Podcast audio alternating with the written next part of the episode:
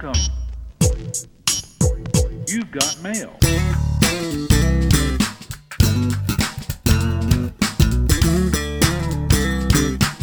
Hey everyone, welcome to another edition of Tech Stream. I'm Seth Everett. He is the CEO of the Palmer Group, Shelly Palmer. And Shelly, it is hot out there. It is hot that I'm starting to confuse TMZ with the Pentagon.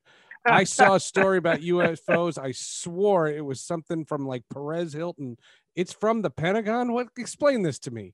Oh, this is from the Office of the Director of National Intelligence. It is unclassified as of June 25th, 2021, and it is the preliminary assessment unidentified aerial phenomenon. They didn't quite go as far as calling them UFOs. These are now unidentified aerial phenomena. But here's my favorite part of this. Is anybody surprised? Oh please! These are tax dollars at work, Seth. This really, it's really something. This is infrastructure. The beautiful thing about this report and the beautiful thing about this subject is that those who wish to believe will believe no matter what.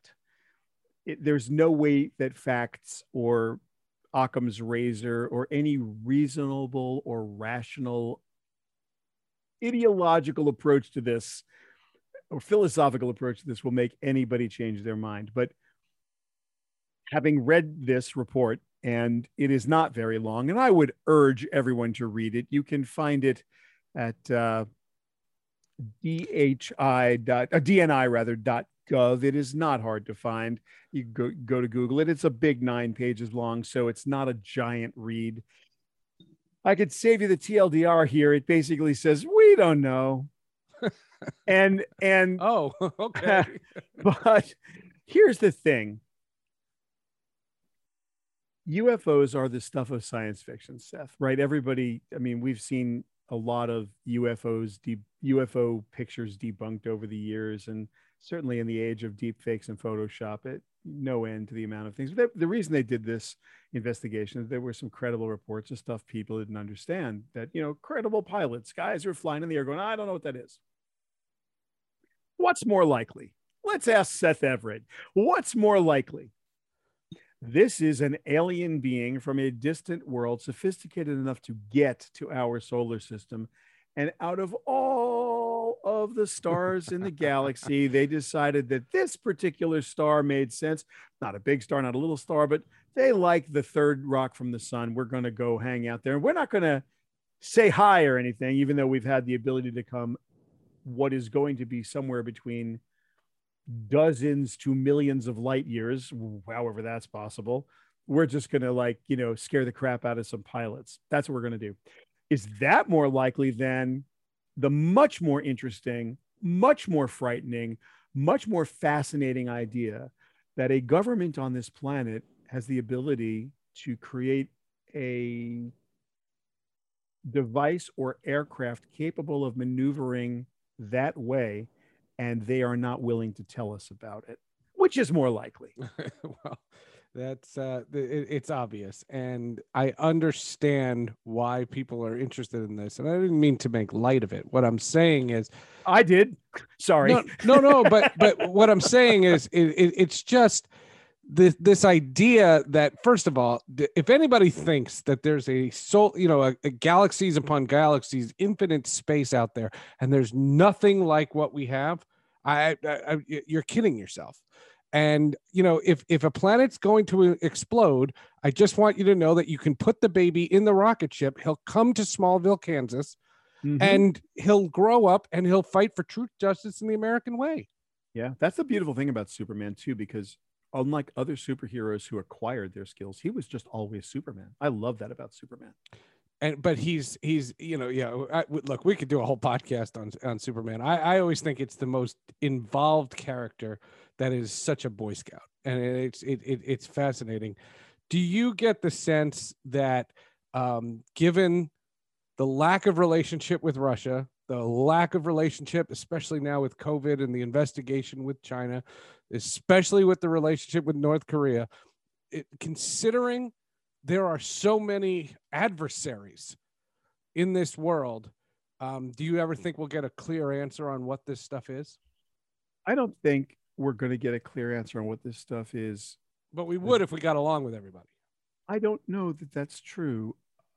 I think that there are certain tools and techniques that are available to certain organizations on this planet that are not available to others. And I don't know that this idea of top secret is going away anytime soon, regardless of the adversarial relationships we have with others. To be fair, Seth, if everybody always got along, that'd be fine, but that's so hypothetical. It's not to be considered. I mean, human beings tend to, if they don't have enemies, they tend to find them. Look at the world we live in right now.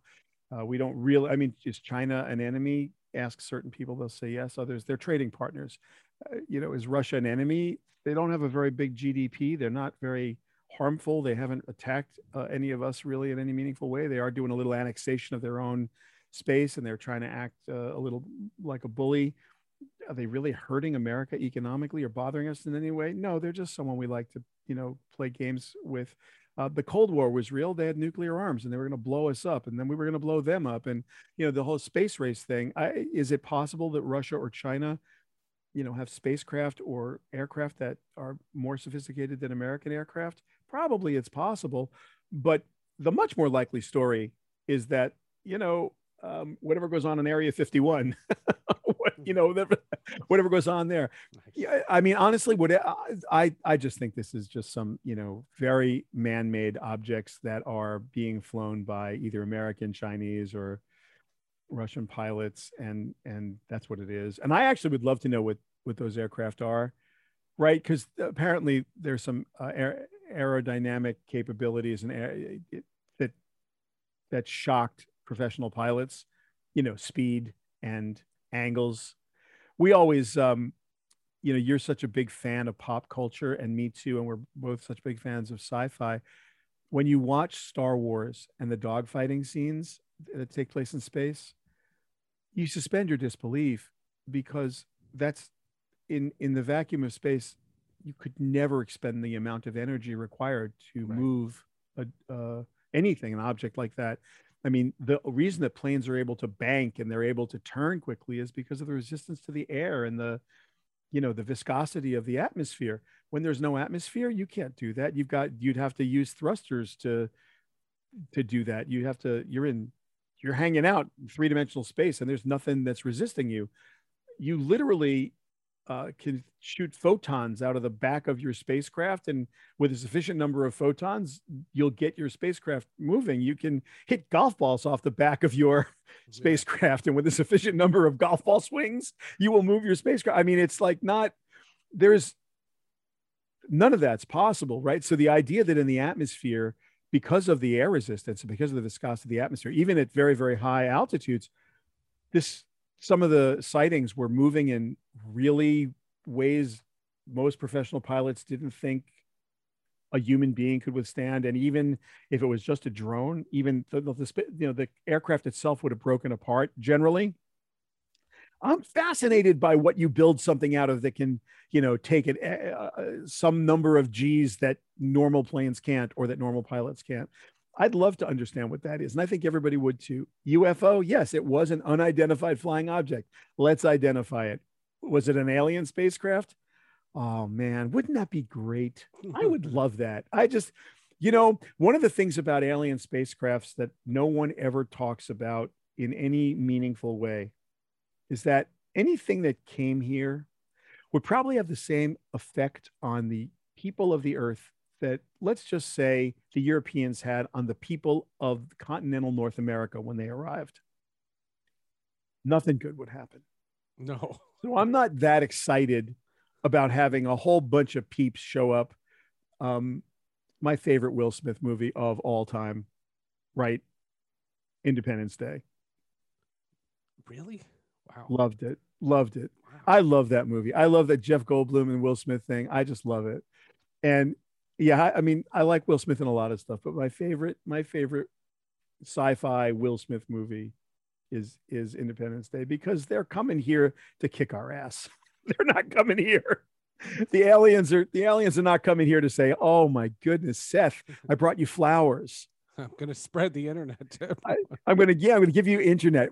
Our gift to you, planet Earth, is broadband for everyone. Universal broadband. That's it. That's our gift to you. Podcast app that works. Yes, and everyone will be healthy for all time. We're curing disease. And there'll be translators. You know, there'll be translators, because that's the other thing. You know, they always hit a decoder ring, and all of a sudden they can all speak the same language. I love that. And of course, we're going to have the same frames of reference and the same basic physiology, and most importantly, everybody. We're going to have limitless energy. Limitless. Now we're star in a jar. Thank you, aliens, for coming to Earth. As opposed to, wow, let's eat them, which is probably what that looks tasty. We haven't had any real meat since we've been in space. Happen. Right, right. And by the way, they remade Independence Day, starring Henry Cavill, and it's called Man of Steel. Yeah, yeah, yeah, yeah. By the way, I despise the second Independence Day, the ID, whatever they called it, ID for that was awful. Oh no, the sequel or whatever. That's not my genre. That's not my. I can skip those things. Why did you didn't like Independence Day? I could see from the look on your face you didn't like Independence Day. What didn't you like about it? It's just predictable. You think? But that's the thing. I like movies with intrigue. I like things that don't tell me something I'm going to know. So wait, we have to qualify. Oh, you want to do this? No, we can save the other thing for next week. No, we're going to do the other thing. But we have to qualify this. When I say my favorite Will Smith movie of all time, first of all, favorite Will Smith movie was Men in Black. I take it back. I take it back. You are 100% correct. I will now. I rescind my future. I'm walking the cat back on this one. Yes, any Men in Black movie is better than Independence Day. Correct. True. Even the bad Men in Black movies are better than Independence Day.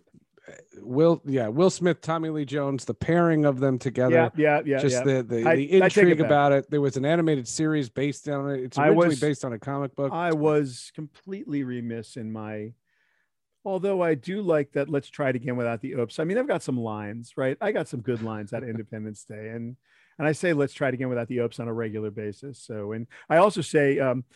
Can you do all that shit you say you can do that like that? Can you do all that bullshit you said? I use that a lot too. There's some good lines in that movie, but Men in Black. Okay, I take it back. I'm so wrong. All right, name another great Will Smith movie while you're at it. Another great Will Smith movie. I can only think of bad ones right now. Okay, then we're going to move on to a different topic. Suicide Squad is awful. Yeah, there's plenty of bad movies. If you're listening, you can write us emails and tell us why we're morons on this subject. The story about the Wild Wild West is hysterical. Do you ever see that? That was unwatchable. That's John Peters, and when they were talking about Nicolas Cage being the new Superman, he was going to replace Christopher Reeve, and Nicolas Cage was going to be Superman. They insisted on a giant spider, and Kevin Smith was charged to write it. And he tells this story. He told it on my Hall of Justice podcast where he was told to write it and they forced him to write a giant spider. Mm-hmm. And eventually the movie doesn't get made for a bazillion reasons. And Wild Wild West comes out the next year. And who's Will Smith fighting? A giant spider. When they want a giant spider, they get a giant spider. Did you ever watch the TV series? The Wild Wild West? Yeah. I mean, I've seen it in reruns and such. First of all, the theme music is some of the best theme music in the universe, but it was such a fun, like a composer, such a spectacularly funny premise. When I was a kid growing up, it was already just in reruns, but wow, I used to love that show for the insanity of, you know, the modern technology in an anachronistic setting. And it was just, that was great. And they really just did it. That was a really bad movie. No, it's an awful movie. It's an absolutely awful movie. Pursuit of Happiness is pretty good. Yeah, he was nominated for an Academy Award for that. Yeah. Well, no one cares what we think about movies, but anyway, Independence Day for aliens. Because I had a movie tangent. If you want, can I do one movie tangent? Sure, go for it. Quentin Tarantino. Yeah, I love him. I decided this summer, my summer project is I'm doing a deep dive in order. Either I've seen the movie or I haven't seen it. Either way, I'm going in order to see the 10 movies that Quentin Tarantino made. Yeah. Reservoir Dogs, great. Pulp Fiction, great. Jackie Brown, great. Kill Bill? Oh, 1 and 2, baby. Did you like Kill Bill? You have to sell. I saw 1 this weekend and I was like, What in the world? Kill Bill is, and Kill Bill 1 and Kill Bill 2 are up there in my will stop what I'm doing. In the old days when I was channel surfing, before my behavior changed and everything was streamed, if it was ever on ever, I just stopped what I was doing to watch it. There's something about that movie that, and I think Quentin Tarantino knows this intrinsically. Everybody has, I think, and I'm projecting, I guess, everybody has inner thoughts about when they've been wronged, how they would, you don't ever act on it, but it's like, oh man, you know, you get really mad at people, or you get really mad when you've been put in a predicament that you feel was unfair. And that movie just does the job, Seth. She just gets it done. And I love the martial arts groove and the Keith Carradine character, and she's amazing. She's great. Oh no, Uma Thurman's great. I mean, and supposedly like, she got really hurt in the making of this. I can imagine. Yeah, they say that she did all her own driving stunts, and they had a major accident. Oh my! She got hurt really bad. I mean, they just the martial arts sequences are brilliant. The whole thing with the Hattori Hanzo swords. The sushi chef. I mean, to me, Jackie Brown is so much more entertaining. Yeah, but you have to look around my office and see the number of samurai swords that are hanging up in here, and you know my own martial arts background and my love of the. You know, when I was a kid, I was so deep into Eastern philosophy, and I was so deep into Zen and the. You know, Zen and the Art of Archery was a book that had come out, and everybody was like talking about how how things just happen. This idea of Mushin, this flow. And, you know, I'm a composer producer by trade. I used to practice hours a day. And the goal was to have what they would call instant mind, which was what the martial artists were trying to do. And Bruce Lee was famous. And I was like, oh my God. So this like just, it pressed so many buttons in my like youthful repressed past, you know, the forgotten past. But Kill Bill loved it. By the way, it's an acquired taste because it's overly gory. You know, Django is the same way. Well, you haven't got to Django yet. Nope. No, I haven't. Yeah, it's the same. It's the same kind of vibe. I thought it was just a great bookend because there's 10 of them. He claims he's done, and you know he may make one more movie or not.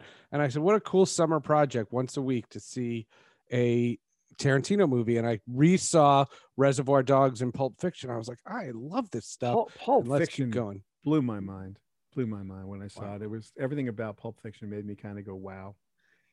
Travolta was someone you don't usually see him in that kind of a role, and it was I thought he did a great job. I have a great John Travolta story if you want one. But you know what was really great from my perspective, and I mean I don't need to heap praise on Quentin Tarantino. Every time he makes a movie, it's just going to take you to a place where you're uncomfortable, and then it's going to let you come back. Oh, right.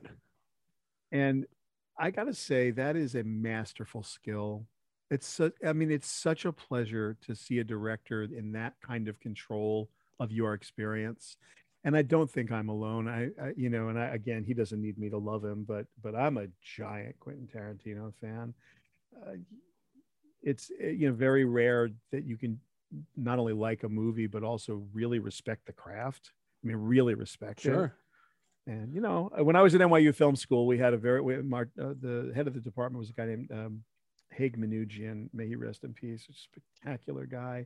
And, you know, he taught a bunch of good filmmakers. He taught Marty Scorsese and Marty Brest and, a whole bunch of Chris Columbus. A whole bunch of guys came out of NYU Film School in New York where just in and around my time there.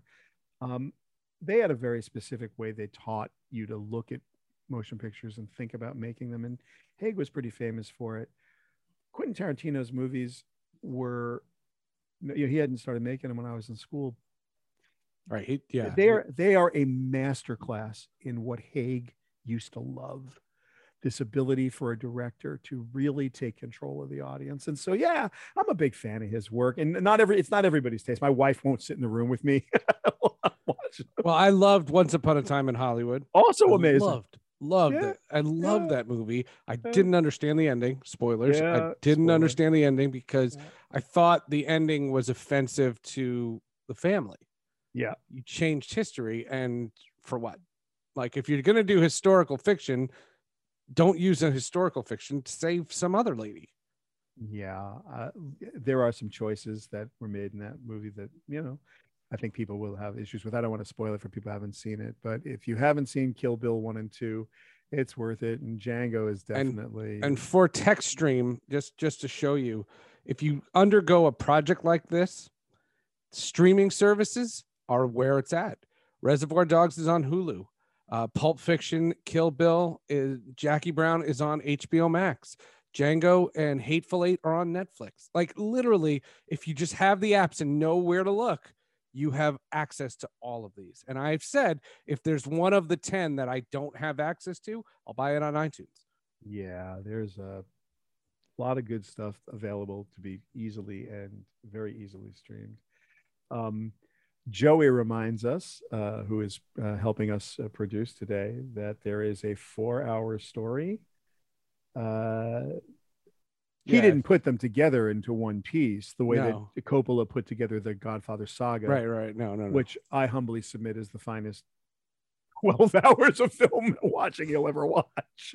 And it's like, I don't know, how long is the Godfather saga? Like 6 months or something? I don't know. It's just, that's great. That was really spectacular. But that's easier to develop. It's not as long. Yeah. No, but Kill Bill, definitely 1 and 2. They definitely, it's one of the, it is one long story. And by the way, I think with very little editing, that easily becomes a 4-hour, you know, just a straight 4-hour movie. They always play them back to back. You think that if it was made today with the advent of streaming services, they would make it one film?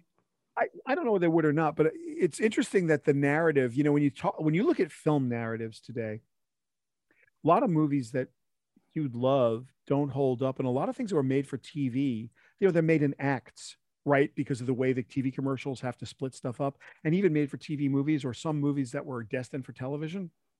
But here, you know, filmmakers today or video makers today or content makers today, they're not reestablishing the characters ever. You know, there's the exposition is at the beginning in episode 1. If a character shows up, a new character, there is an exposition, but not a re-exposition of the existing characters. So in many cases, I mean, Game of Thrones may be one of the best examples. If you come into Game of Thrones in season 4, you have no idea what's going on. Season 3, no idea. You got to go back and figure it out, right? So, I mean, that was a sort of advanced narrative for when Kill Bill was made. That was a gutsy kind of move to say you have to really have seen episode 1, the first movie, if you're going to watch this to see 2. I mean, even Godfather Part 2 wasn't like that. Like you could figure out Godfather Part 2 without having to watch Godfather Part 1. Although don't forget, when Godfather 2 came out, home video wasn't prevalent. That's right. So of course, if you were catching on, you were catching on. And I would imagine, and I think I read this somewhere, I may be wrong, but I thought when Godfather 2 came out, movie houses were showing Godfather 1. You know, I don't know the answer to that. I think I read that somewhere. I had a funny experience. It's not like I made that up.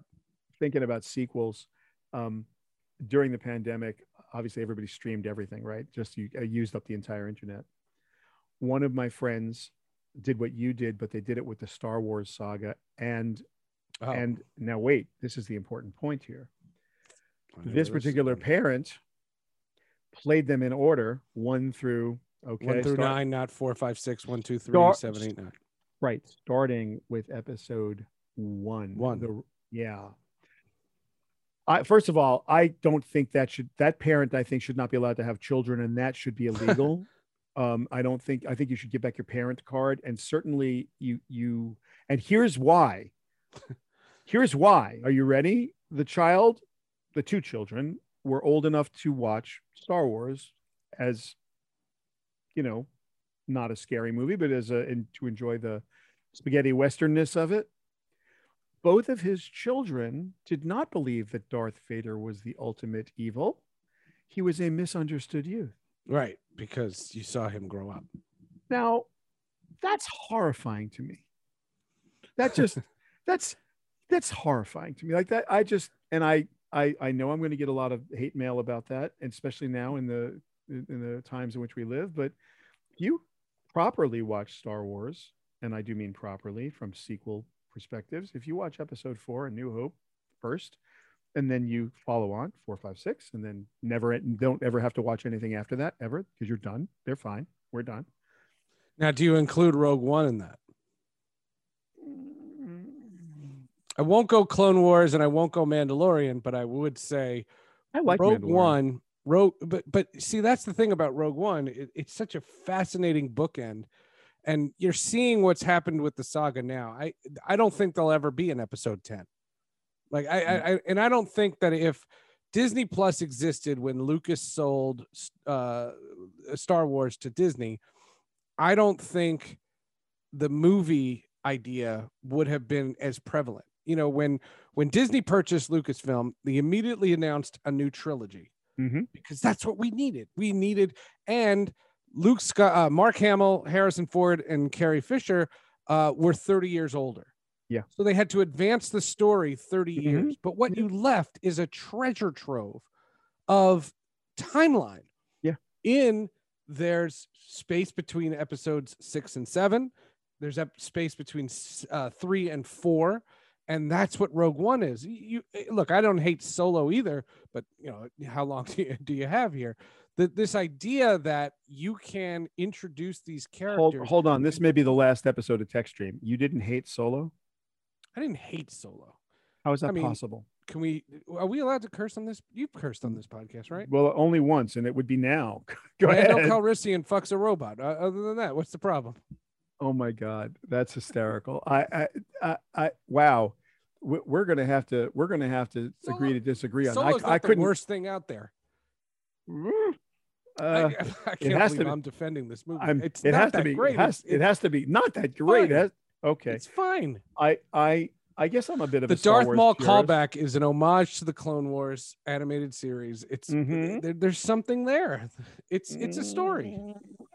What I didn't like about it is the poker match or whatever they play. It was too predictable, and I thought his name was really stupid. He's named Han Solo because he was by himself. There was not one redeeming thing about that movie. Now Rogue One I could understand, Rogue One's brilliant. Other than the blind bow wielder, whose name I'm forgetting at the moment. He was a Force believer, and that's when the story of it's an ancient religion. I get what it is. Rogue One was great, and if you watch Rogue One, the end, that Darth Vader scene at the end, where in Rogue One he goes immediately into A New Hope because the ship escapes, and then you're under attack. Oh my God, that's so brilliant. That worked for me in every way. I wish the deep fake was better, but that worked for me in every way. And the Vader scenes were brilliant. Yeah. Solo, on the other hand, but yeah, no. Rogue One had. Look, I'm not gonna. All right, what's worse, Solo or The Last Jedi? The Last Jedi's 10,000 times worse. Well, dialogue-wise, it isn't. Dialogue-wise, Solo's worse. But wow, that is a hard. That's like, do you want to be boiled in oil or do you want to be stabbed to death? Like, I don't know which one of those you want me to, or maybe someone will shoot you in the head. I mean, you're giving me no choices. The Last Jedi's awful. Yep, but by the way, but for the fact that you are brought into the world of Star Wars, they really dropped the ball across the board right. I mean, they bring you the technique and the tools and the environment and this, they bring you back. They bring you to the world that you want to be in. They bring you to this fantasy world where Star Wars exists, but they really don't tell the stories well, and they really don't tell good stories. And I think the confusion, you can just see the meetings these people were in. You can just see the committees that were involved in every line of dialogue, in every ounce of the story, the formulaic bullshit that goes on. It's like, wow, you know, these are, depending on who you are, these movies are personally important because they took us places. Why did if you think about the Star Wars canon in the 70s, what that first set of movies meant and how the things that were different about it and the things that were familiar about it, the nerves that it touched, the aspirations it sparked, is different from Star Trek, right? Where everyone you talk to today, Star Trek was a Roddenberry throwing down the gauntlet saying, this is the possible. You will aspire to live in the world of Star Trek. But Star Wars was a fantasy world that you just wanted to visit. And you loved this delineation of good and evil and this really clear vision of a distant past that you believed was your future. Like, you know, wow, could humanity be in that situation? By the time you get to the later Star Wars, when we've matured technologically as a society, my phone will tell me where I am right now. My phone will tell me where you are right now. So how are you hiding from anyone in whatever space and time and technology they live in? How are, like, none of the, like, the storylines are so implausible. The writers didn't evolve. None of it evolved. And so it's like, oh man, come on, stop. But there's a whole generation of people, and you and I are not it, that think the prequels are the greatest. That's not me saying that. What I'm saying is that's not an opinion statement. That is a fact, that there is a whole generation of people that were, 7 to 12 years old when episode 1 came out, and their whole teenage years were with 1, 2, and 3. And that saga is their saga. And just like there are young kids now that think Rey and Finn and Kylo, Adam Driver, Ren, and all of those dudes. That they're all. I'm telling you that's the beauty of the saga. And now there's shows. Now the Mandalorian and the Bad Batch, which is brilliant, and all these things that are out there because they're filling in these gaps, and they can do so for 2 more lifetimes. Yeah, this is the way. Yeah, that's right. I like the Mandalorian. I like the child. I like. I'm all in. By the way, the beauty of this, Rosario Dawson is Ahsoka. Oh my God! The beauty of this, Seth, is that here we are, 2 relatively mature adults discussing this as if it matters, and it does to me. Based a whole podcast on that. No, but look, my professional career, and Disney's one of my largest clients, and always has been. It's like, this is a money making machine. This is just about. And by the way, the magic of this is the fact that 2 reasonable adults will sit here and have an argument about whether you're P1, right? We're P1s. We're in the bag for this stuff. As soon as it comes out, we'll be there. Completely. Oh my God! By the way, there's no amount of money I will not give the Walt Disney Organization, and I guess by proxy, the legacy of George Lucas when it comes to Star Wars. And by the way, in the Palmer household, when it was time for my granddaughters to watch the Star Wars saga, when they were old enough, when their mother believed that they were old enough, there was not even an argument about what order those films should be played in. No argument. I mean, we're so in the bag for this stuff. It's terrifying. But by the way, I love personally being a fan of things that are, completely ridiculous. I mean, this is stuff I probably doesn't matter in the overall course of the universe, but I love the idea that I'm allowed to be a Star Wars fan. Listen, if we have to read stories about the Pentagon, we can go to a galaxy far away, a long time ago, and all of that. By the way, apparently someone in the Pentagon has, in fact, without much, evidence. Assuming the facts and evidence here, Counselor, we've got the Office of National Intelligence, and they are obviously thinking a long time ago in a galaxy far, far away with our unidentified aerial phenomena. That you heard it here first. Or second, or 90th. That'll do it for this edition of Tech Stream. Thank you so much for listening. Continue to rate and review the podcast. We'll be back next week with a much more serious topic, or we'll just talk about Star Trek.